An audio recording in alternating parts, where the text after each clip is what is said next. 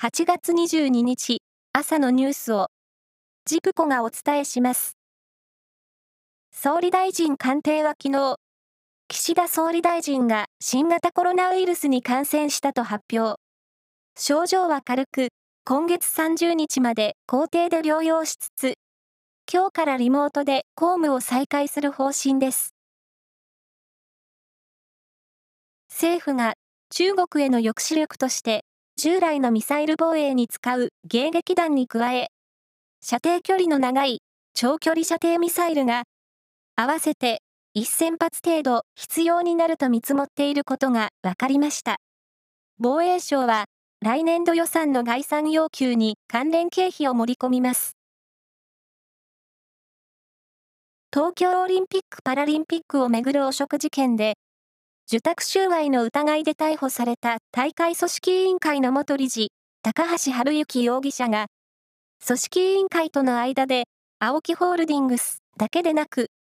スポンサーに決まった他の企業も仲介したとみられることが、関係者の話で分かりました。副業や兼業を認める地域金融機関が、今年3月末の時点で43機関に達し、前の年の21期間からおよそ2倍に増えたことが分かりました。内訳は、地方銀行が17で最も多いということです。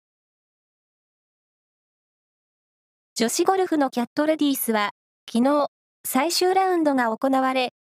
20歳の岩井千里選手が通算13アンダーで2週連続となる優勝を果たしました。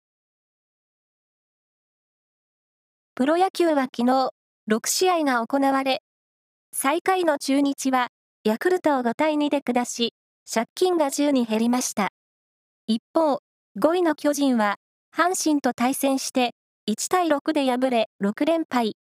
中日とのゲーム差は、1.5に縮まりました。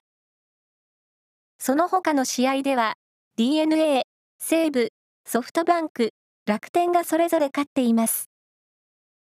そして、高校野球は、今日が決勝です。